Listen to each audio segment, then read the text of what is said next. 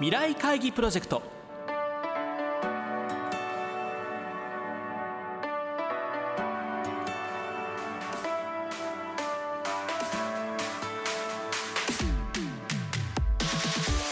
この番組は新しい時代です。をキーワードに企業トップが提示する日本の未来に向けたさまざまな課題について皆さんと共に解決策を考える日本経済新聞未来面の紙面と連動したプロジェクトです。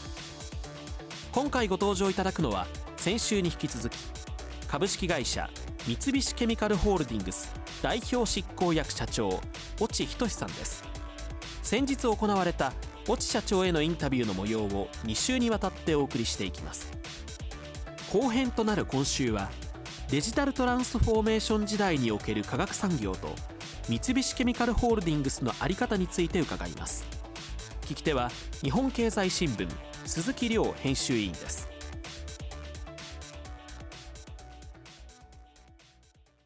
デジタルトランスフォーメーションなる、うん、そういう時代になって例えば御社がこうご活躍する余地っていうのもかなり出てくるんじゃないかと思うんですけども、ね、世の中どんなに進んでもリアルとバーチャルが必ずこう、ペアを組んで動いていく、はいえ。ー、バーチャルだけの世界で動くちょっとありえないですよね、えー、それはもう絶対必要なもんである、うん、まあ、そういう意味ではいわゆる科学産業っていうのは非常に面白いっていうのはそのリアルの世界のいろんなものを作り上げてきてるっていう世界をまあずっとやってきてるので、フィジカルなポリマーだとか、あ鉄だとかって、まあ、そういう世界だけではなくて、バイオの世界もあるし、まあ、いろんな世界のいろんなものがいろんなところで必要になってくるでそれは機能を考えられているわけですし当然そのサーキュラーエコノミーになってはいはい、いわゆるその原油だとかそういう化石燃料をリニアにどんどん使うんではなくて、うん、サーキュラーに使いながら新しい物質をうまく作り上げていくという世界になっていくんだと思うんですよね。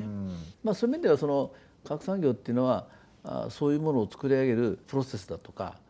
いろんなその経験もありますしそれが AI によっていやデータによって成長してきてますし、えー、で世の中のそういうニーズに対応した製品を今までも作ってきているのでやはりあの高性能化していくっていうか高機能化していったり、うんえ。ー、それから社会のこう要求に合ったものを作り上げる力が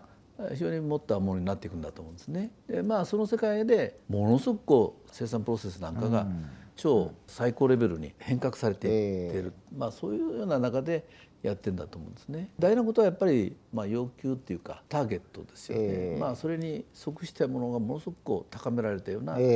生産をしている会社になっていくんだと思うんですよね。具体的におっしゃ例えばプラスチックを減らすとか炭素を減らすとか、えー、そういうのにかなり貢献できる技術を持ってらっしゃる、ね、やっぱり科学っていうのは結局有機物を使って有機物を生み出しているので、えー、その、まあ、向きも入ってるんですけども、はい、まあ、そういうものをぐるぐる回す力っていうのは、えー、科学にある。で科学は常にこの新しいものを生み出してきてるわけですよね、えー、有機反応を使って無機反応を作ったり、えー、バイオとかを使ったりして、えー、いろんな形でそういう新しい物質を作り上げてきてる、まあ、それも安全とかっていうのに注目しながら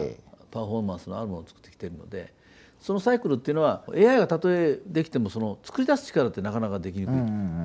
だから生み出す力と作り出す力をうまく使って、えー、世の中に合ったものをうまく作れるようなやっぱり会社になっていくんだと思いますよね。なるほど。今までは本当にあの作り出せばよかった、はい、で公害問題だとかいろんな問題が出て、はいはい、で高機能なものが求められるようになってきて、でさらに高機能なものがこの環境とか社会のニーズに合ったもので回るようになっていくと。うん。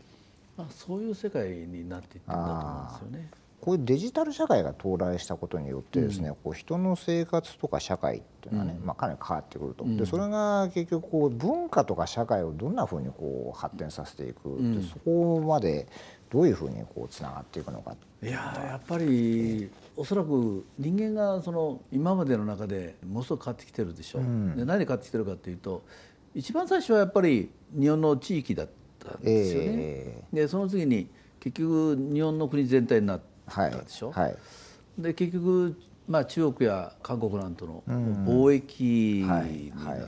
でその貿易が全部グローバルになったわけですよね。で今までこう世の中そういうふうにして人間社会がこう形成されていったと思うんですね。そうすると今のこのいろんな技術や新しいものの流れの中で、うん。おおそらく人間ってまた空間を作っていくんだと思うんですよね。空間ですか、はあ。うん、人間っておそらく空とか海とか土の中だとかまあ、いろんなところでのこの将来の可能性を僕は作り出していくんだろうと思うんですよね。でそういうものにこの新しいこのデジタルだとか科学の進化がそれをベースにしてそれをどんどんどんどん拡大してきてだから宇宙が広がるように、ええ人類の生活環境って常にこう広がっていってる。だからこの広がることによって新しいものが作られるんじゃないかなと思うんですよね。やっぱりそういうところで新しいものが生まれていくんだろうと思いますよね。でそういうふうに考えるといわゆる生活様式とかがものすごくやっぱ変わっていくんだと思うんですよね。そうですねでそうすると我々が何が次求めるかっていうのは、うん、また今までの発想でないところに僕は出てくるんだと思いますけどね。えー、逆にそうじゃない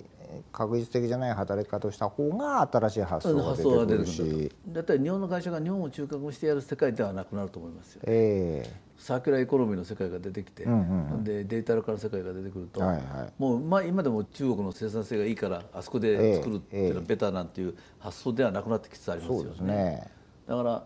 やっぱりそうなってくるとこうコスト差っていうのはなくなってくるので、うん、あとは性能差だとか世の中のデマンドの差になってくるのでまあ、そういう面ではそのこのデジタリゼーションというのがそういうものをどんどんどん生み出していくんだと。人的コストの差ってどんどんなくなりますよね。今まではそこが結構キーだったじゃないですか、えー、でそれでかつ、えー、サーキュラーエコノミーになっていけば、えー、資源の差っていうのがなくなってくるなくなってきますね、でいわゆるその資源の取り方も変わってくるんじゃないかと思いますよね、まあ、そういう意味では本当に世の中の考え方がだいぶ変わるんだと思いますよ、うん今の従業員の人たちにも KAITEKIって本当に何をするべきことなんかっていうのを、えー、まあ、この前定義をもう一度グローバルに見直して、えー我々としてやっぱりその2030年に来る世の中をどう見るのかということをやっぱりみんなが考えると。我々の社員が考えると。でそれで次の10年に向かっていろいろ新しい発想をしていくっていうのは大事だと思ってますよね。やっぱ10年後っていうの一つのタームそうです。やっぱり2050年がありまして、これはゴールですよね、まあ、一つの大きなゴールがあるんでしょうけど、でそれはおそらくこんだけの世の中が変わってくることによって変化しますよね。はい、だからその変化に対して我々がどういうふうにリスクとそれからオポチュニティを取っていくのかというのをやっぱりちゃんと考えていかないと